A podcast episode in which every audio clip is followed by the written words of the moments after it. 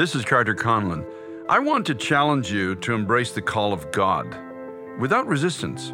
Now is the moment to set aside human strategies and plans. True revival is simply people like you and I saying, Yes, Lord. Let's not make it complicated. Let us today surrender to God, acknowledging His sovereignty as the creator of all things. I'm ready to yield my life to His purposes, wherever it may lead, whatever it may shape me into, and whatever message He may give me to proclaim.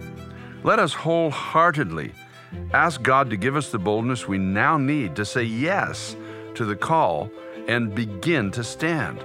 Would you join us Wednesday night?